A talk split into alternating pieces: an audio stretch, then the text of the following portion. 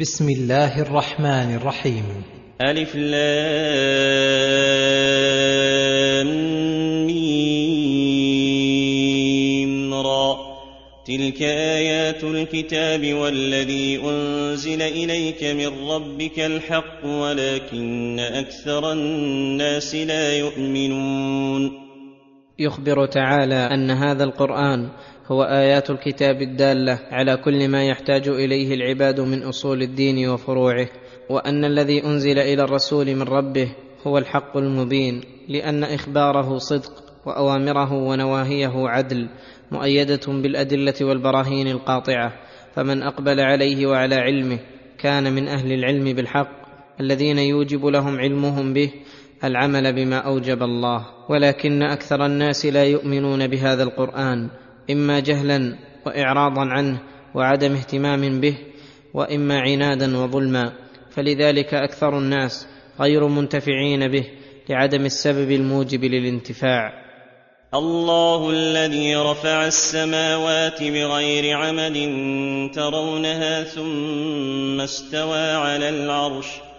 ثم استوى على العرش وسخر الشمس والقمر كل يجري لأجل مسمى.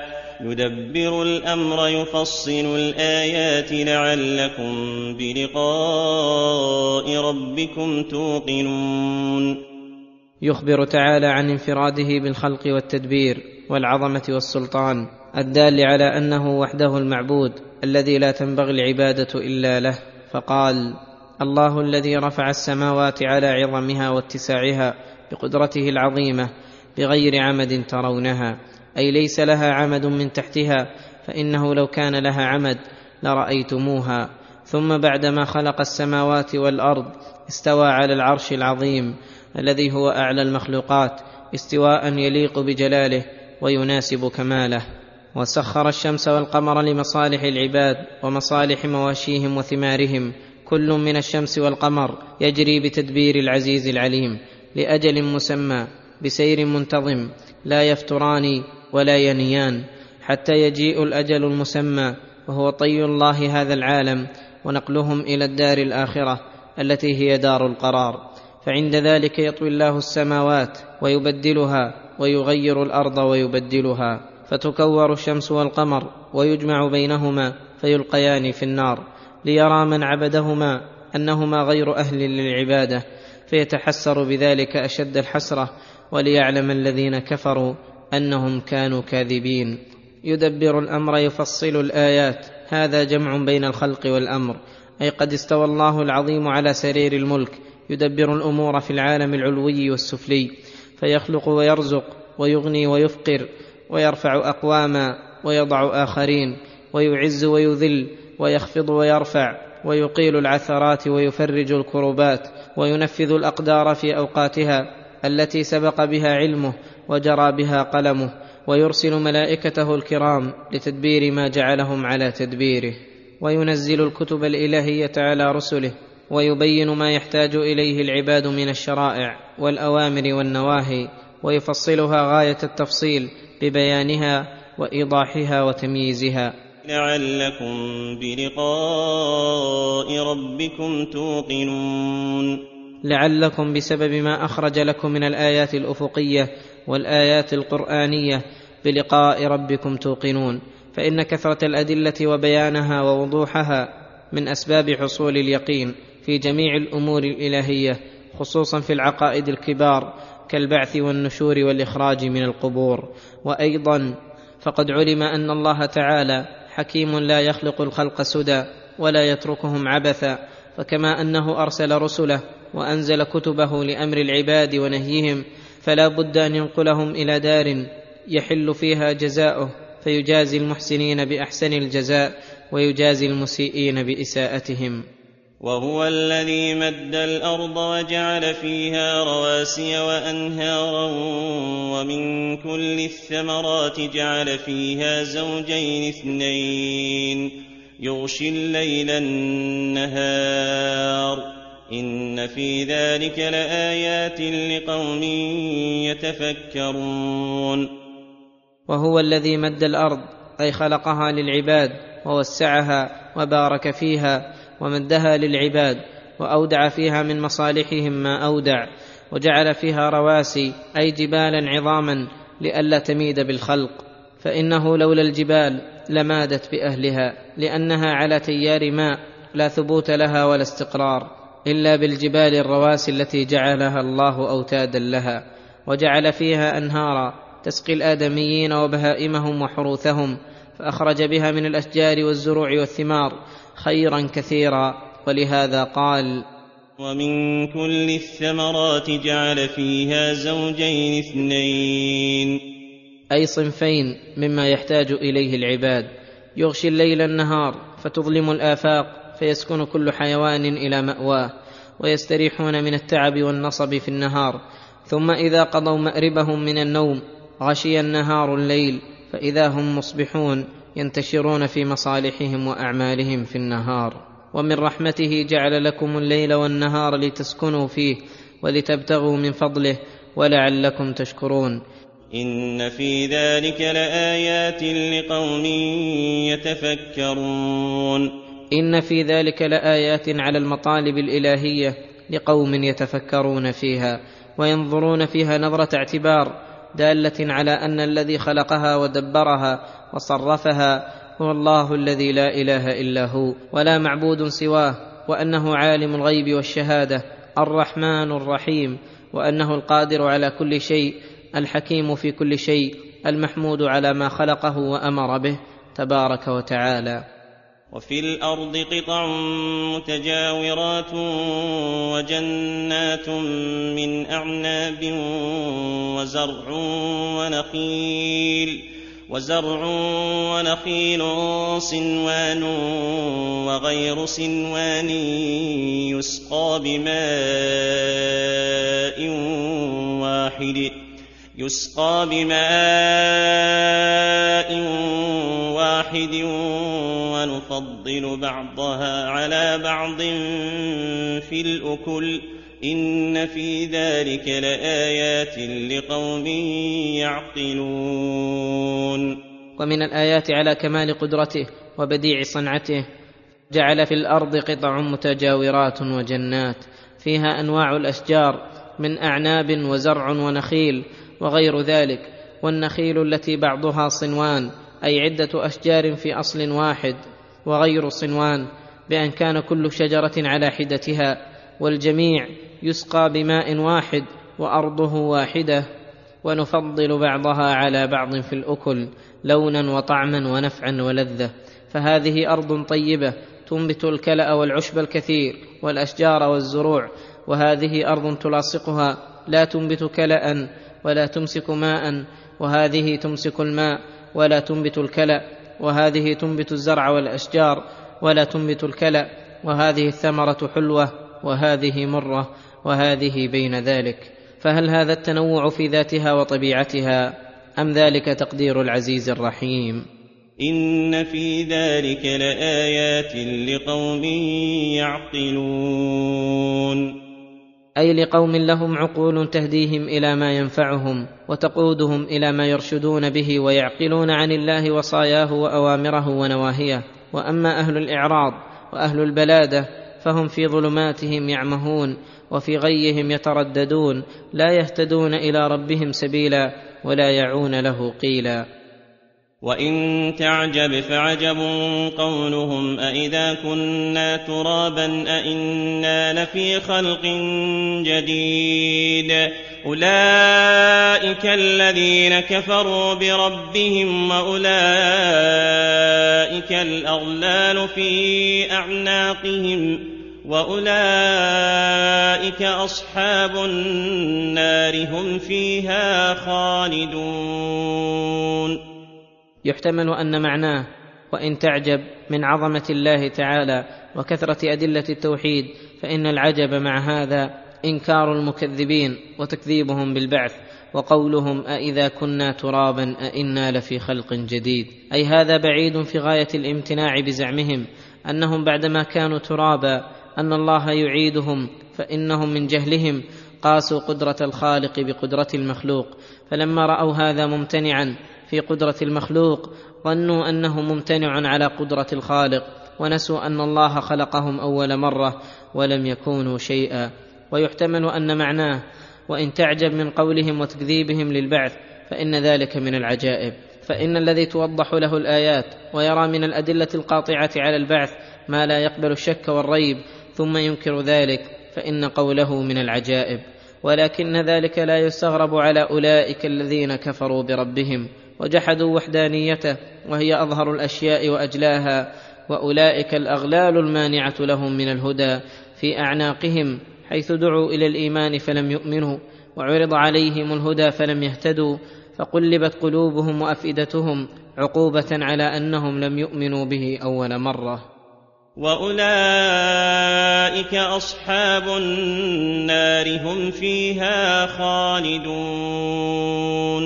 لا يخرجون منها أبدا. ويستعجلونك بالسيئة قبل الحسنة وقد خلت من قبلهم المثلات. وإن ربك لذو مغفرة للناس على ظلمهم وإن ربك لشديد العقاب. يخبر تعالى عن جهل المكذبين لرسوله المشركين به الذين وعظوا فلم يتعظوا وأقيمت عليهم الأدلة فلم ينقادوا لها بل جاهروا بالإنكار واستدلوا بحلم الله الواحد القهار عنهم وعدم معاجلتهم بذنوبهم أنهم على حق وجعلوا يتعجلون الرسول بالعذاب ويقول قائلهم اللهم إن كان هذا هو الحق من عندك فأمطر علينا حجارة من السماء أو ائتنا بعذاب أليم. وقد خلت من قبلهم المثلات. والحال أنه قد خلت من قبلهم المثلات أي وقائع الله وأيامه في الأمم المكذبين أفلا يتفكرون في حالهم ويتركون جهلهم. وإن ربك لذو مغفرة للناس على ظلمهم وإن ربك لشديد العقاب. أي لا يزال خيره إليهم وإحسانه وبره وعفوه نازلا إلى العباد وهم لا يزال شرهم وعصيانهم إليه صاعدا. يعصونه فيدعوهم إلى بابه ويجرمون فلا يحرمهم خيره وإحسانه. فإن تابوا إليه فهو حبيبهم لأنه يحب التوابين ويحب المتطهرين. وإن لم يتوبوا فهو طبيبهم يبتليهم بالمصائب ليطهرهم من المعايب. قل يا عبادي الذين أسرفوا على أنفسهم لا تقنطوا من رحمة الله إن الله يغفر الذنوب جميعا إنه هو الغفور الرحيم. وان ربك لشديد العقاب. على من لم يزل مصرا على الذنوب قد أبى التوبة والاستغفار والالتجاء إلى العزيز الغفار. فليحذر العباد عقوباته بأهل الجرائم فإن أخذه أليم شديد. ويقول الذين كفروا لولا أنزل عليه آية من ربه إنما أنت منذر ولكل قوم هاد. أي ويقترح الكفار عليك من الآيات التي يعينون ويقولون لولا أنزل عليه آية من ربه ويجعلون هذا القول منهم عذرا لهم في عدم الإجابة إلى الرسول والحال أنه منذر ليس له من الأمر شيء والله هو الذي ينزل الآيات وقد أيده بالأدلة البينات التي لا تخفى على أولي الألباب وبها يهتدي من قصده الحق. وأما الكافر الذي من ظلمه وجهله يقترح على الله الآيات هذا اقتراح منه باطل وكذب وافتراء. فإنه لو جاءته أي آية كانت لم يؤمن ولم ينقد لأنه لم يمتنع من الإيمان لعدم ما يدله على صحته وإنما ذلك لهوى نفسه واتباع شهوته. ولكل قوم هاد. أي داع يدعوهم إلى الهدى من الرسل اتباعهم ومعهم من الأدلة والبراهين ما يدل على صحة ما معهم من الهدى. الله يعلم ما تحمل كل أنثى وما تغيض الأرحام وما تزداد. وكل شيء عنده بمقدار. يخبر تعالى بعموم علمه وسعة اطلاعه وإحاطته بكل شيء فقال الله يعلم ما تحمل كل أنثى من بني آدم وغيرهم وما تغيض الأرحام أي تنقص مما فيها إما أن يهلك الحمل أو يتضاءل أو يضمحل وما تزداد الأرحام وتكبر الأجنة التي فيها وكل شيء عنده بمقدار لا يتقدم عليه ولا يتأخر ولا يزيد ولا ينقص إلا بما تقتضيه حكمته وعلمه. عالم الغيب والشهادة الكبير المتعال. فإنه عالم الغيب والشهادة الكبير في ذاته وأسمائه وصفاته المتعالي على جميع خلقه بذاته وقدرته وقهره. سواء منكم من أسر القول ومن جهر به ومن هو مستخف بالليل وسارب بالنهار. سواء منكم في علمه وسمعه وبصره من أسر القول ومن جهر به ومن هو مستخف بالليل أي مستقر بمكان خفي فيه وسارب بالنهار أي داخل سربه في النهار والسرب هو ما يستخفي فيه الإنسان. إما جوف بيته أو غار أو مغارة أو نحو ذلك. له معقبات من بين يديه ومن خلفه يحفظونه من أمر الله. إن الله لا يغير ما بقوم حتى يغيروا ما بأنفسهم. وإذا أراد الله بقوم سوءا فلا مرد له. وما لهم من دونه من وال له أي للإنسان معقبات من الملائكة يتعاقبون في الليل والنهار من بين يديه ومن خلفه يحفظونه من أمر الله أي يحفظون بدنه وروحه من كل ما يريده بسوء ويحفظون عليه أعماله وهم ملازمون له دائما فكما أن علم الله محيط به فالله قد أرسل هؤلاء الحفظة على العباد. بحيث لا تخفى أحوالهم ولا أعمالهم ولا ينسى منها شيء. إن الله لا يغير ما بقوم حتى يغيروا ما بأنفسهم. إن الله لا يغير ما بقوم من النعمة والإحسان ورغد العيش حتى يغيروا ما بأنفسهم بأن ينتقلوا من الإيمان إلى الكفر ومن الطاعة إلى المعصية أو من شكر نعم الله إلى البطر بها فيسلبهم الله إياها عند ذلك. وكذلك إذا غير العباد ما بأنفسهم من المعصية فانتقلوا إلى طاعة الله غير الله عليهم ما كانوا فيه من الشقاء إلى الخير والسرور والغبطة والرحمة. وإذا أراد الله بقوم سوءا أي عذابا وشدة وامرا يكرهونه فإن إرادته لا بد أن تنفذ فيهم فإنه لا مرد له ولا أحد يمنعهم منه. وما لهم من دونه من وال وما لهم من دونه من وال يتولى امورهم فيجلب لهم المحبوب ويدفع عنهم المكروه فليحذروا من الاقامه على ما يكره الله خشيه ان يحل بهم من العقاب ما لا يرد عن القوم المجرمين هو الذي يريكم البرق خوفا وطمعا وينشئ السحاب الثقال يقول تعالى هو الذي يريكم البرق خوفا وطمعا أي يخاف منه الصواعق والهدم وأنواع الضرر على بعض الثمار ونحوها ويطمع في خيره ونفعه وينشئ السحاب الثقال بالمطر الغزير الذي به نفع العباد والبلاد. ويسبح الرعد بحمده والملائكة من خيفته ويرسل الصواعق فيصيب بها من يشاء وهم يجادلون في الله وهو شديد المحال. ويسبح الرعد بحمده وهو الصوت الذي يسمع من السحاب المزعج للعباد فهو خاضع لربه مسبح بحمده وتسبح الملائكة من خيفته أي خشعا لربهم خائفين من سطوته ويرسل الصواعق وهي هذه النار التي تخرج من السحاب فيصيب بها من يشاء من عباده بحسب ما شاءه وأراده وهم يجادلون في الله وهو شديد المحال أي شديد الحول والقوة فلا يريد شيئا إلا فعله ولا يتعاصى عليه شيء ولا يفوته هارب. له دعوة الحق والذين يدعون من دونه لا يستجيبون لهم بشيء إلا كباسط كفيه إلى الماء ليبلغ فاه وما هو ببالغه وما دعاء الكافرين إلا في ضلال.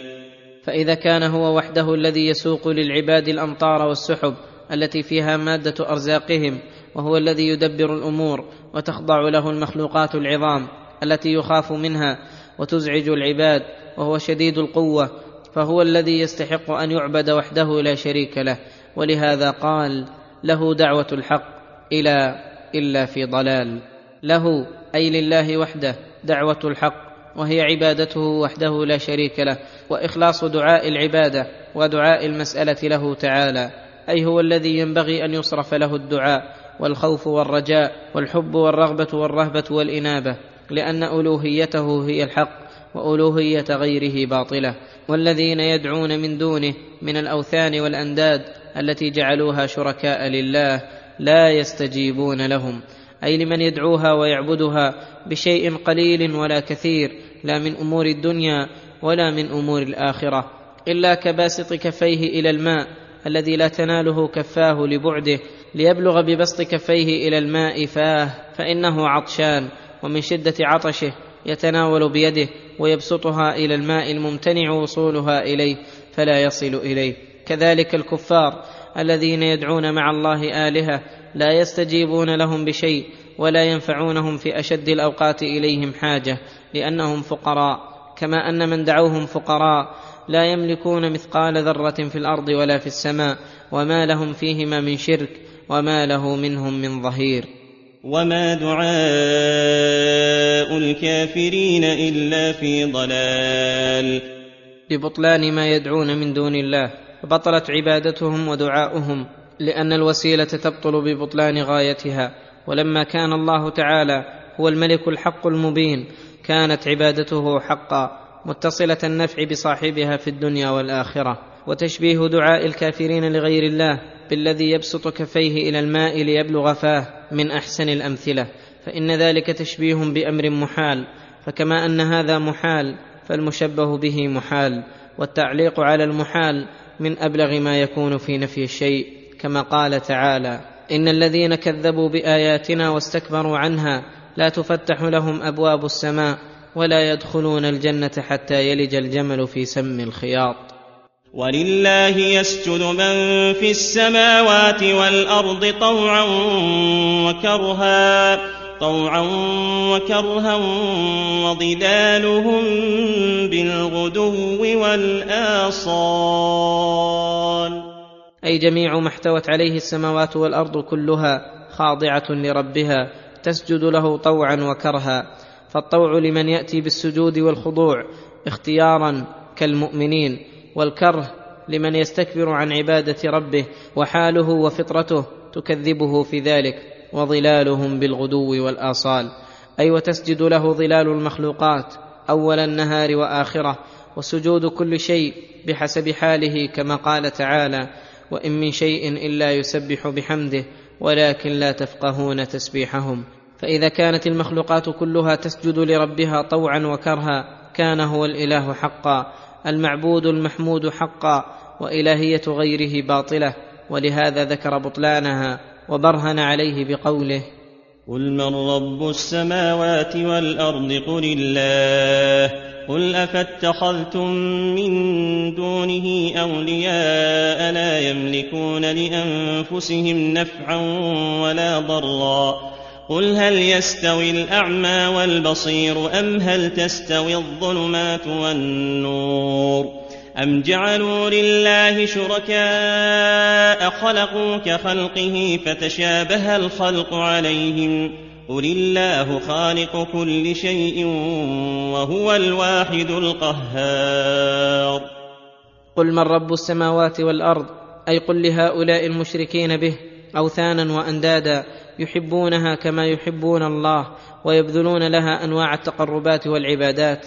أفتاهت عقولكم حتى اتخذتم من دونه أولياء تتولونهم بالعبادة وليسوا بأهل لذلك. فإنهم لا يملكون لأنفسهم نفعا ولا ضرا وتتركون ولاية من هو كامل الأسماء والصفات المالك للأحياء والأموات الذي بيده الخلق والتدبير والنفع والضر. فما تستوي عبادة الله وحده؟ وعبادة المشركين به. قل هل يستوي الأعمى والبصير أم هل تستوي الظلمات والنور؟ فإن كان عندهم شك واشتباه وجعلوا له شركاء زعموا أنهم خلقوا كخلقه وفعلوا كفعله فأزل عنهم هذا الاشتباه واللبس بالبرهان الدال على تفرد الإله بالوحدانية. فقل لهم الله خالق كل شيء فإنه من المحال أن يخلق شيء من الأشياء نفسه. ومن المحال أيضا أن يوجد من دون خالق فتعين أن لها الها خالقا لا شريك له في خلقه لأنه الواحد القهار فإنه لا توجد الوحدة والقهر إلا لله وحده فالمخلوقات وكل مخلوق فوقه مخلوق يقهره ثم فوق ذلك القاهر قاهر أعلى منه حتى ينتهي القهر للواحد القهار فالقهر والتوحيد متلازمان متعينان لله وحده فتبين بالدليل العقلي القاهر أن ما يدعى من دون الله ليس له شيء من خلق المخلوقات وبذلك كانت عبادته باطلة. أنزل من السماء ماء فسالت أودية بقدرها. فاحتمل السيل زبدا رابيا ومما يوقدون عليه في النار ابتغاء حلية أو متاع زبد مثله. كذلك يضرب الله الحق والباطل. فأما الزبد فيذهب جفاء. وأما ما ينفع الناس فيمكث في الأرض. كذلك يضرب الله الأمثال. شبه تعالى الهدى الذي أنزله على رسوله لحياة القلوب والأرواح بالماء الذي أنزله لحياة الأشباح وشبه ما في الهدى من النفع العام الكثير الذي يضطر إليه العباد بما في المطر من النفع العام الضروري وشبه القلوب الحاملة للهدى وتفاوتها بالأودية التي تسيل فيها السيول. فواد كبير يسع ماء كثيرا كقلب كبير يسع علما كثيرا وواد صغير يأخذ ماء قليلا كقلب صغير يسع علما قليلا وهكذا. وشبه ما يكون في القلوب من الشهوات والشبهات عند وصول الحق إليها بالزبد الذي يعلو الماء ويعلو ما يوقد عليه النار من الحلية التي يراد تخليصها وسبكها.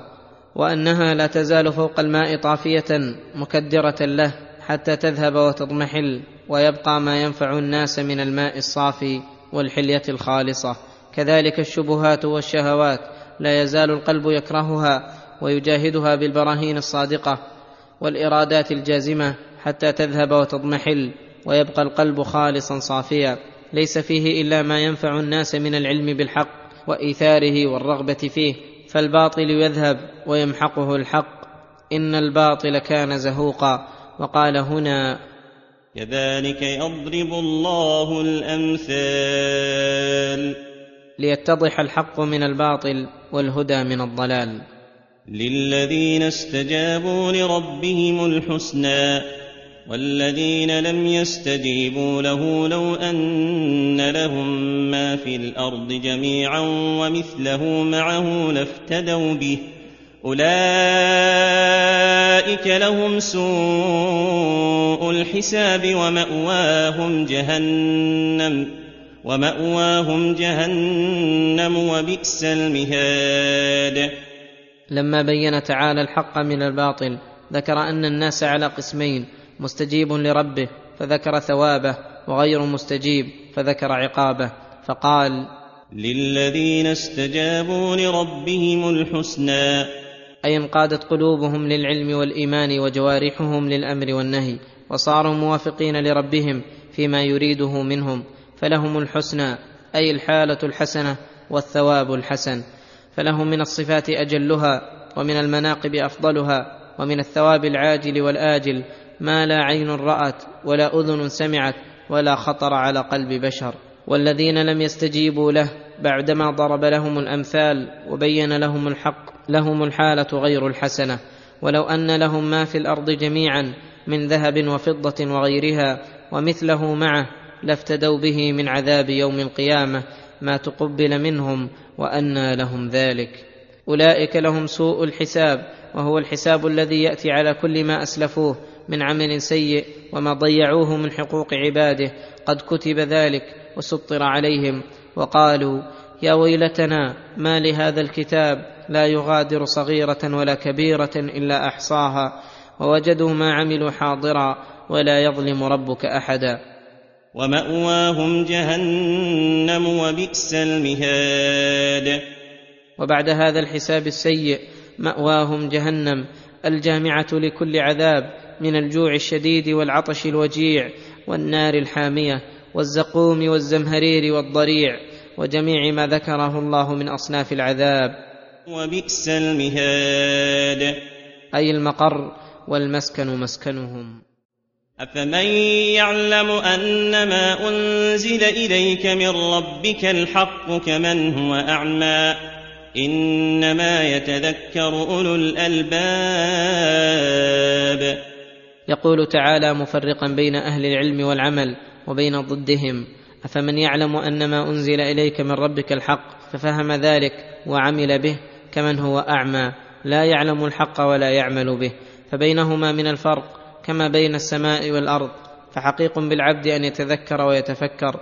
أي الفريقين أحسن حالا وخير مآلا فيؤثر طريقها ويسلك خلف فريقها.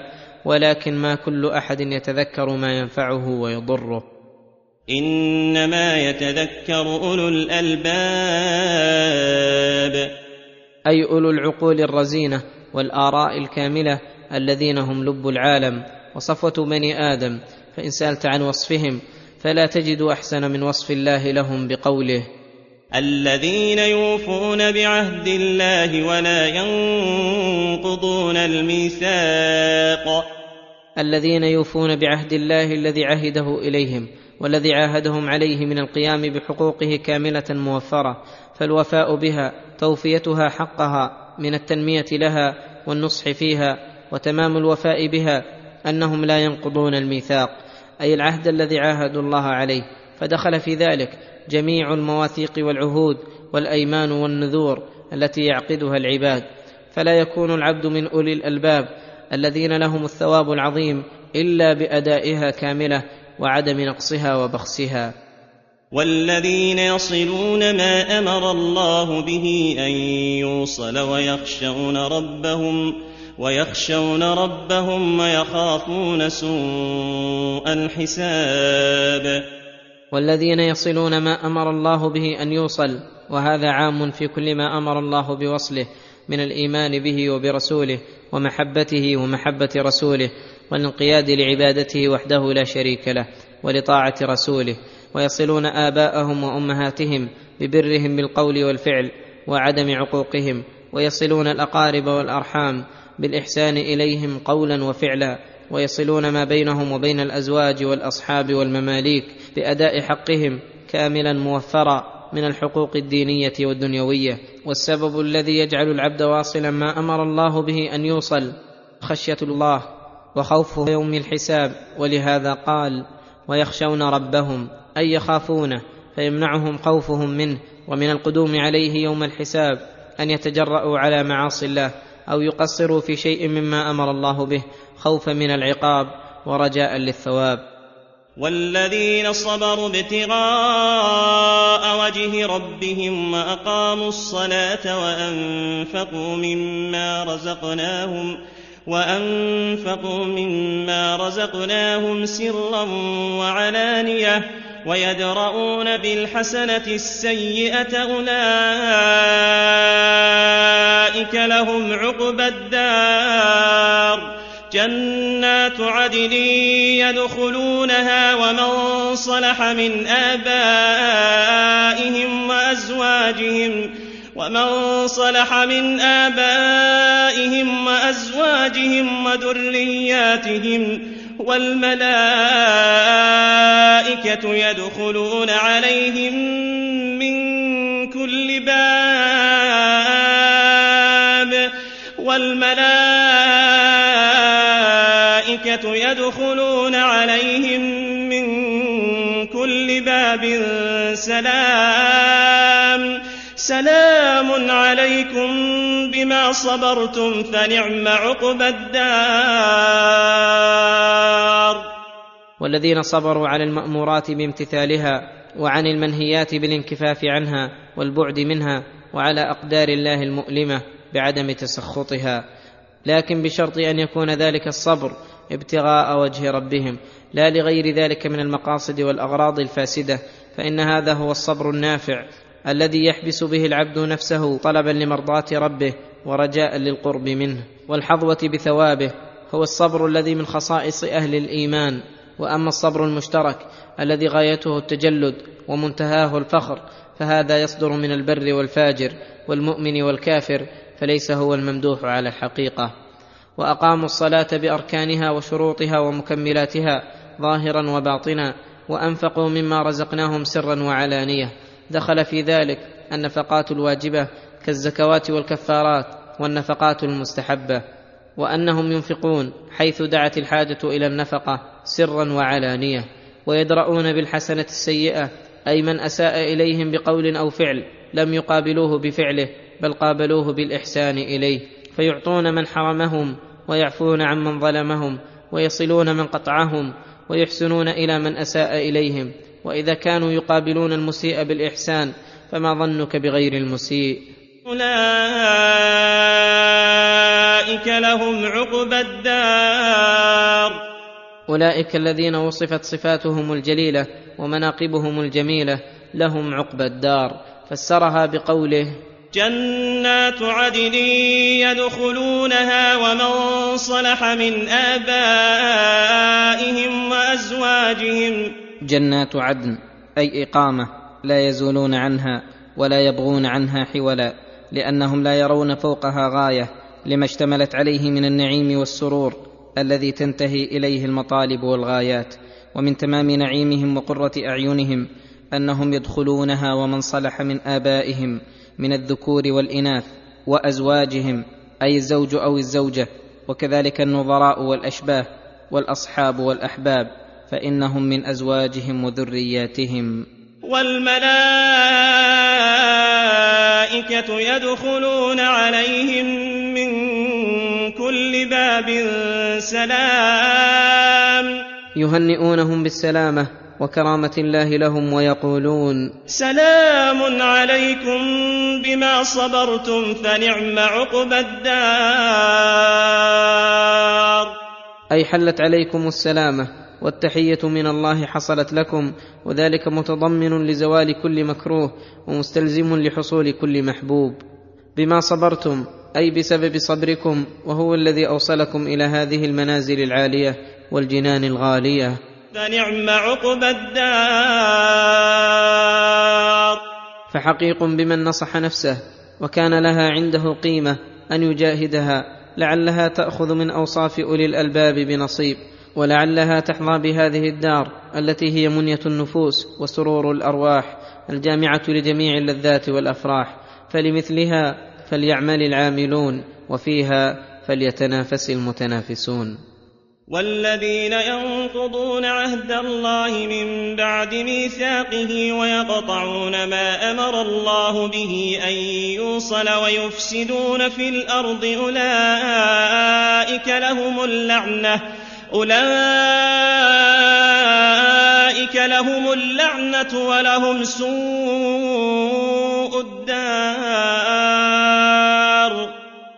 لما ذكر حال أهل الجنة ذكر أن أهل النار بعكس ما وصفهم به فقال عنهم والذين ينقضون عهد الله من بعد ميثاقه أي من بعد ما أكده عليهم على أيدي رسله وغلظ عليهم فلم يقابلوه بالانقياد والتسليم بل قابلوه بالإعراض والنقد ويقطعون ما أمر الله به أن يوصل فلم يصلوا ما بينهم وبين ربهم بالإيمان والعمل الصالح ولا وصلوا الأرحام ولا أدوا الحقوق بل أفسدوا في الأرض بالكفر والمعاصي والصد عن سبيل الله وابتغائها عوجا. أولئك لهم اللعنة أي البعد والذم من الله وملائكته وعباده المؤمنين. ولهم سوء الدار. وهي الجحيم. بما فيها من العذاب الأليم. الله يبسط الرزق لمن يشاء ويقدر. وفرحوا بالحياة الدنيا وما الحياة الدنيا في الآخرة إلا متاع. أي هو وحده يوسع الرزق ويبسطه على من يشاء ويقدره ويضيقه على من يشاء. وفرحوا أي الكفار بالحياة الدنيا. فرحا أوجب لهم أن يطمئنوا بها. ويغفلوا عن الآخرة وذلك لنقصان عقولهم. وما الحياة الدنيا في الآخرة إلا متاع. أي شيء حقير يتمتع به قليلا ويفارق أهله وأصحابه ويعقبهم ويلا طويلا. ويقول الذين كفروا لولا أنزل عليه آية من ربه قل إن الله يضل من يشاء ويهدي إليه من أناب ويهدي إليه من أناب. يخبر تعالى أن الذين كفروا بآيات الله يتعنتون على رسول الله ويقترحون ويقولون لولا أنزل عليه آية من ربه وبزعمهم أنها لو جاءت لآمنوا فأجابهم الله بقوله قل إن الله يضل من يشاء ويهدي إليه من أناب. أي طلب رضوانه فليست الهداية والضلالة بأيديهم حتى يجعلوا ذلك متوقفا على الآيات ومع ذلك فهم كاذبون. فلو أننا نزلنا إليهم الملائكة وكلمهم الموتى وحشرنا عليهم كل شيء قبلا ما كانوا ليؤمنوا إلا أن يشاء الله ولكن أكثرهم يجهلون. ولا يلزم أن يأتي الرسول بالآية التي يعينونها ويقترحونها. بل إذا جاءهم بآية وتبين ما جاء به من الحق كفى ذلك وحصل المقصود وكان أنفع لهم من طلبهم الآيات التي يعينونها. فإنها لو جاءتهم طبق ما اقترحوا فلم يؤمنوا بها لعاجلهم العذاب. ثم ذكر تعالى علامة المؤمنين فقال الذين آمنوا وتطمئن قلوبهم بذكر الله. أي يزول قلقها واضطرابها وتحضرها أفراحها ولذاتها. ألا بذكر الله تطمئن القلوب؟ أي حقيق بها وحري الا تطمئن لشيء سوى ذكره فإنه لا شيء ألذ للقلوب ولا أحلى من محبة خالقها والأنس به ومعرفته وعلى قدر معرفتها بالله ومحبتها له يكون ذكرها له. هذا على القول بأن ذكر الله هو ذكر العبد لربه من تسبيح وتهليل وتكبير وغير ذلك. وقيل إن المراد بذكر الله كتابه الذي أنزله ذكرى للمؤمنين فعلى هذا معنى طمأنينة القلب بذكر الله أنها حين تعرف معاني القرآن وأحكامه تطمئن لها فإنها تدل على الحق المبين المؤيد بالأدلة والبراهين وبذلك تطمئن القلوب فإنها لا تطمئن إلا باليقين والعلم وذلك في كتاب الله مضمون على أتم الوجوه وأكملها. وأما ما سواه من الكتب التي لا ترجع إليه فلا تطمئن بها بل لا تزال قلقة من تعارض الأدلة وتضاد الأحكام. ولو كان من عند غير الله لوجدوا فيه اختلافا كثيرا. وهذا إنما يعرفه من خبر كتاب الله وتدبره وتدبر غيره من أنواع العلوم فإنه يجد بينها وبينه فرقا عظيما. ثم قال تعالى الذين آمنوا وعملوا الصالحات طوبى لهم الذين آمنوا وعملوا الصالحات أي آمنوا بقلوبهم بالله وملائكته وكتبه ورسله واليوم الآخر صدقوا هذا الإيمان بالأعمال الصالحة أعمال القلوب كمحبة الله وخشيته ورجائه وأعمال الجوارح كالصلاة ونحوها. طوبى لهم وحسن مآب. أي لهم حالة طيبة ومرجع حسن. وذلك بما ينالون من رضوان الله وكرامته في الدنيا والآخرة وأن لهم كمال الراحة وتمام الطمأنينة. ومن جملة ذلك شجرة طوبى التي في الجنة التي يسير الراكب في ظلها مائه عام ما يقطعها كما وردت بها الأحاديث الصحيحة. كذلك أرسلناك في أمة قد خلت من قبلها أمم لتتلو عليهم الذي أوحينا إليك وهم يكفرون بالرحمن. قل هو ربي لا إله إلا هو عليه توكلت وإليه متاب. يقول تعالى لنبيه محمد صلى الله عليه وسلم كذلك أرسلناك إلى قومك تدعوهم إلى الهدى في أمة قد خلت من قبلها أمم أرسلنا فيهم رسلنا فلست ببدع من الرسل حتى يستنكروا رسالتك.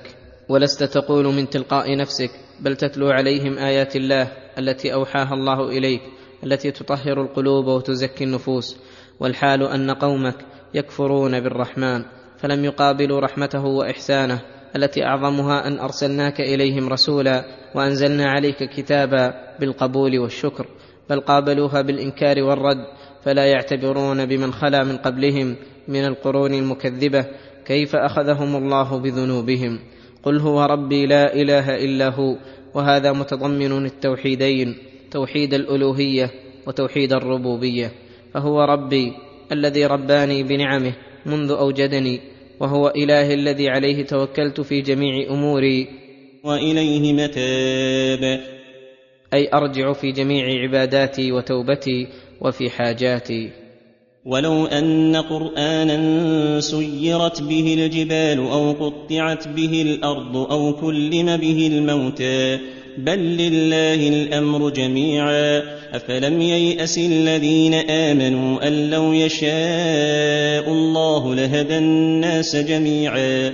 ولا يزال الذين كفروا تصيبهم بما صنعوا قارعة أو تحل قريبا من دارهم حتى يأتي وعد الله.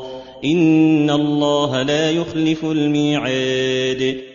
يقول تعالى مبينا فضل القرآن الكريم على سائر الكتب المنزلة. ولو أن قرآنا من الكتب الإلهية سيرت به الجبال عن أماكنها أو قطعت به الأرض جنانا وأنهارا. أو كلم به الموتى لكان هذا القرآن. بل لله الأمر جميعا فيأتي بالآيات التي تقتضيها حكمته فما بال المكذبين يقترحون من الآيات ما يقترحون فهل لهم ولغيرهم من الأمر شيء؟ أفلم ييأس الذين آمنوا أن لو يشاء الله لهدى الناس جميعا. فليعلموا أنه قادر على هدايتهم جميعا ولكن لا يشاء ذلك. بل يهدي من يشاء ويضل من يشاء. ولا يزال الذين كفروا على كفرهم لا يعتبرون ولا يتعظون. والله تعالى يوالي عليهم القوارع التي تصيبهم في ديارهم أو تحل قريبا منها وهم مصرون على كفرهم حتى يأتي وعد الله الذي وعدهم به لنزول العذاب المتصل الذي لا يمكن رفعه. إن الله لا يخلف الميعاد. وهذا تهديد وتخويف لهم من نزول ما وعدهم الله به على كفرهم وعنادهم وظلمهم. ولقد استهزئ برسل من قبلك فأمليت للذين كفروا ثم أخذتهم فكيف كان عقاب؟ يقول تعالى لرسوله مثبتا له ومسليا ولقد استهزئ برسل من قبلك فلست أول رسول كذب وأوذي فأمليت للذين كفروا برسلهم أي أمهلتهم مدة حتى ظنوا أنهم غير معذبين ثم أخذتهم بأنواع العذاب. فكيف كان عقاب؟ كان عقابا شديدا وعذابا اليما. فلا يغتر هؤلاء الذين كذبوك واستهزأوا بك بإمهالنا. فلهم أسوة في من قبلهم من الأمم فليحذروا أن يفعل بهم كما فعل بأولئك. أفمن هو قائم على كل نفس بما كسبت وجعلوا لله شركاء قل سموهم أم تنبئونه بما لا يعلم في الأرض أم بظاهر من القول ۖ بل زين للذين كفروا مكرهم وصدوا عن السبيل ومن يضلل الله فما له من هاد. يقول تعالى أفمن هو قائم على كل نفس بما كسبت بالجزاء العاجل والآجل بالعدل والقسط وهو الله تبارك وتعالى كمن ليس كذلك. ولهذا قال وجعلوا لله شركاء وهو الله الأحد الفرد الصمد الذي لا شريك له ولا ند ولا نظير. قل لهم إن كانوا صادقين سموهم لنعلم حالهم أم تنبئونه بما لا يعلم في الأرض. فإنه إذا كان عالم الغيب والشهادة وهو لا يعلم له شريكا علم بذلك بطلان دعوى الشريك له.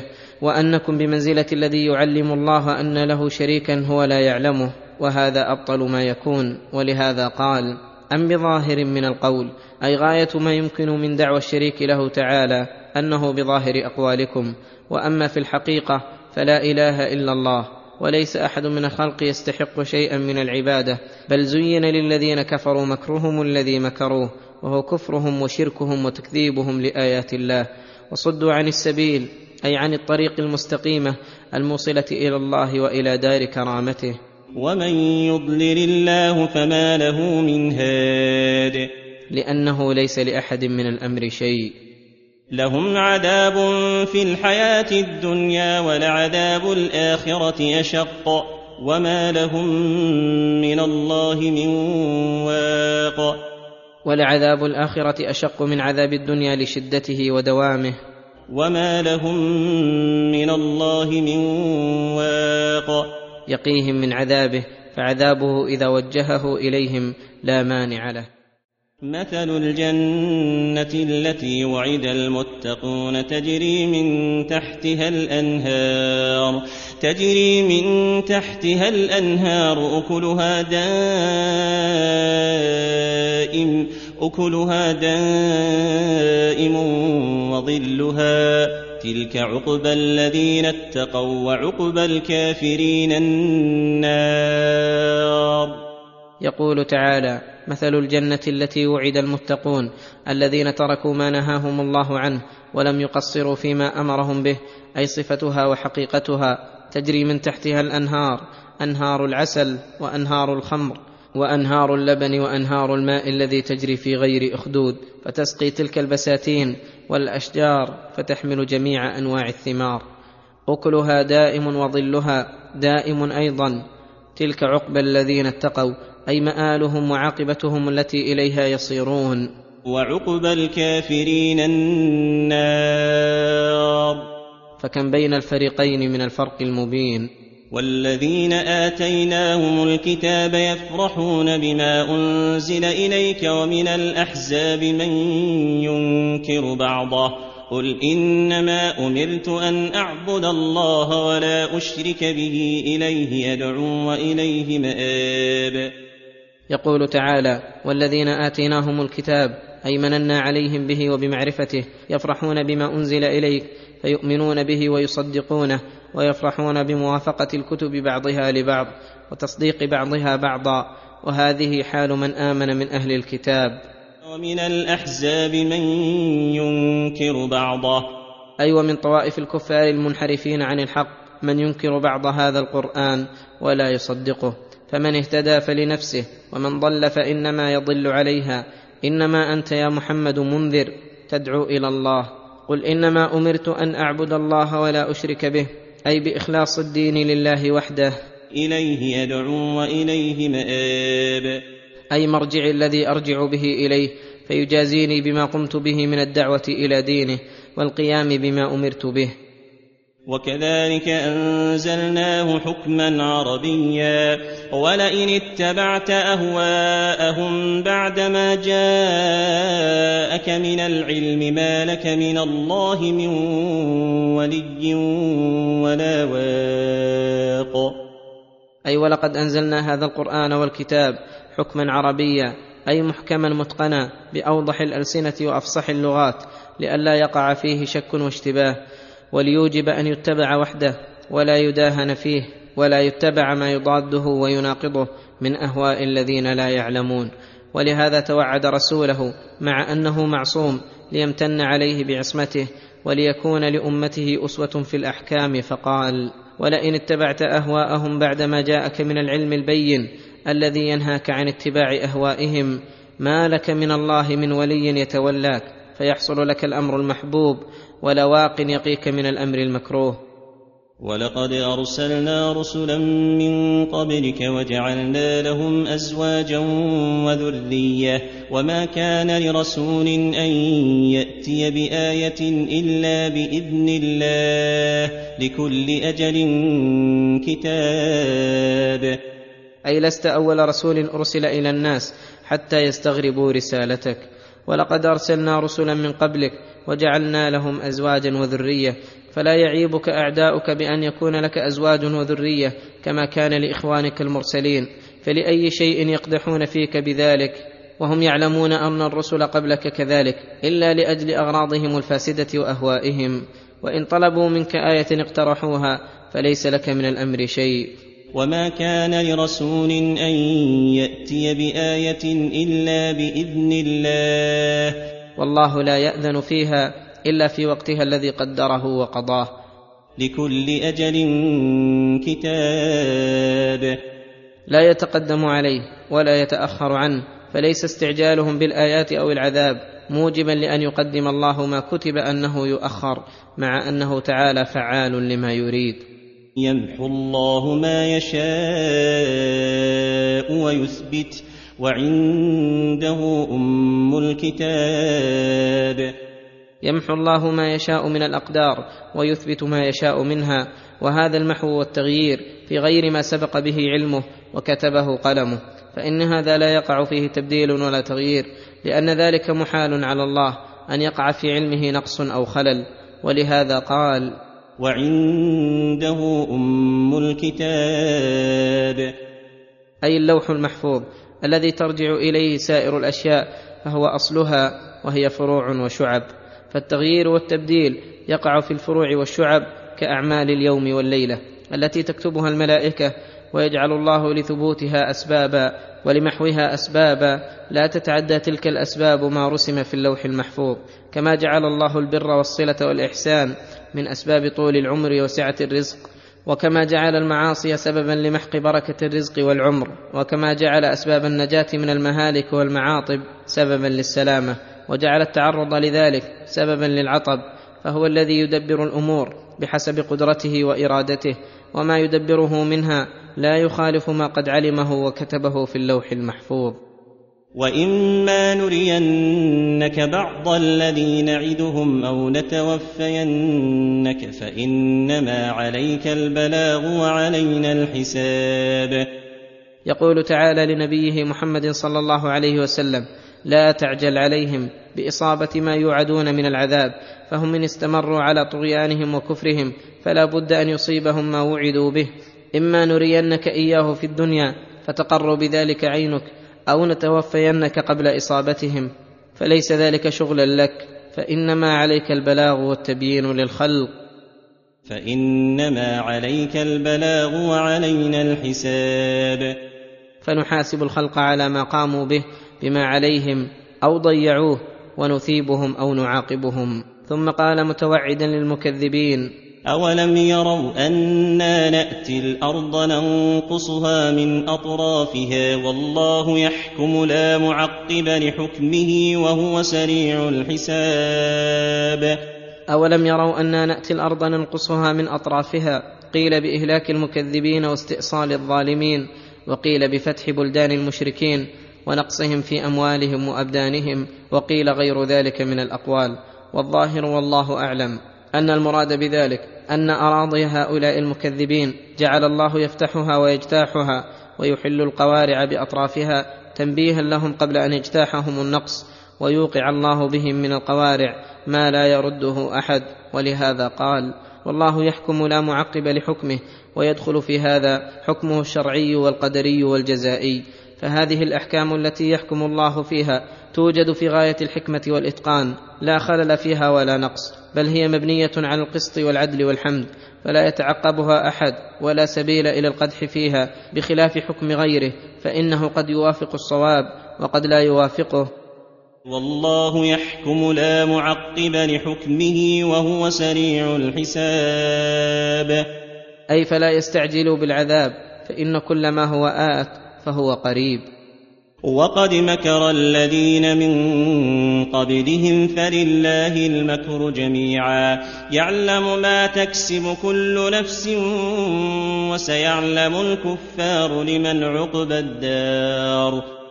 يقول تعالى وقد مكر الذين من قبلهم برسلهم وبالحق الذي جاءت به الرسل فلم يغن عنهم مكرهم ولم يصنعوا شيئا فإنهم يحاربون الله ويبارزونه. فلله المكر جميعا. أي لا يقدر أحد أن يمكر مكرا إلا بإذنه وتحت قضائه وقدره. فإذا كانوا يمكرون بدينه فإن مكرهم سيعود عليهم بالخيبة والندم. فإن الله يعلم ما تكسب كل نفس. أي همومها وإراداتها وأعمالها الظاهرة والباطنة. والمكر لا بد أن يكون من كسبها. فلا يخفى على الله مكرهم. فيمتنع أن يمكروا مكرا يضر الحق وأهله ويفيدهم شيئا. وسيعلم الكفار لمن عقبى الدار. أي ألهم أم لرسله؟ ومن المعلوم أن العاقبة للمتقين لا للكفر وأهله. ويقول الذين كفروا لست مرسلا. قل كفى بالله شهيدا بيني وبينكم ومن عنده علم الكتاب. ويقول الذين كفروا لست مرسلا. أي يكذبونك ويكذبون ما أرسلت به. قل لهم إن طلبوا على ذلك شهيدا. قل كفى بالله شهيدا بيني وبينكم. وشهادته بقوله وفعله وإقراره. أما قوله فيما أوحاه الله إلى أصدق خلقه مما يثبت به رسالته. وأما فعله فلأن الله تعالى أيد رسوله ونصره نصرا خارجا عن قدرته وقدرة أصحابه وأتباعه وهذا شهادة منه له بالفعل والتأييد. وأما إقراره فإنه أخبر الرسول عنه أنه رسول وأنه أمر الناس باتباعه فمن اتبعه فله رضوان الله وكرامته ومن لم يتبعه فله النار والسخط وحل له ماله ودمه والله يقره على ذلك. فلو تقول عليه بعض الأقاويل لعاجله بالعقوبة. ومن عنده علم الكتاب. وهذا شامل لكل علماء أهل الكتابين. فإنهم يشهد منهم للرسول من آمن واتبع الحق فصرح بتلك الشهادة التي عليه. ومن كتم ذلك فإخبار الله عنه أن عنده شهادة أبلغ من خبره. ولو لم يكن عنده شهادة لرد استشهاده بالبرهان. فسكوته يدل على أن عنده شهادة مكتومة. وإنما أمر الله باستشهاد أهل الكتاب لأنهم أهل هذا الشأن. وكل أمر إنما يستشهد فيه أهله ومن هم أعلم به من غيرهم بخلاف من هو أجنبي عنه كالأميين من مشرك العرب وغيرهم. فلا فائدة في استشهادهم لعدم خبرتهم ومعرفتهم. والله أعلم.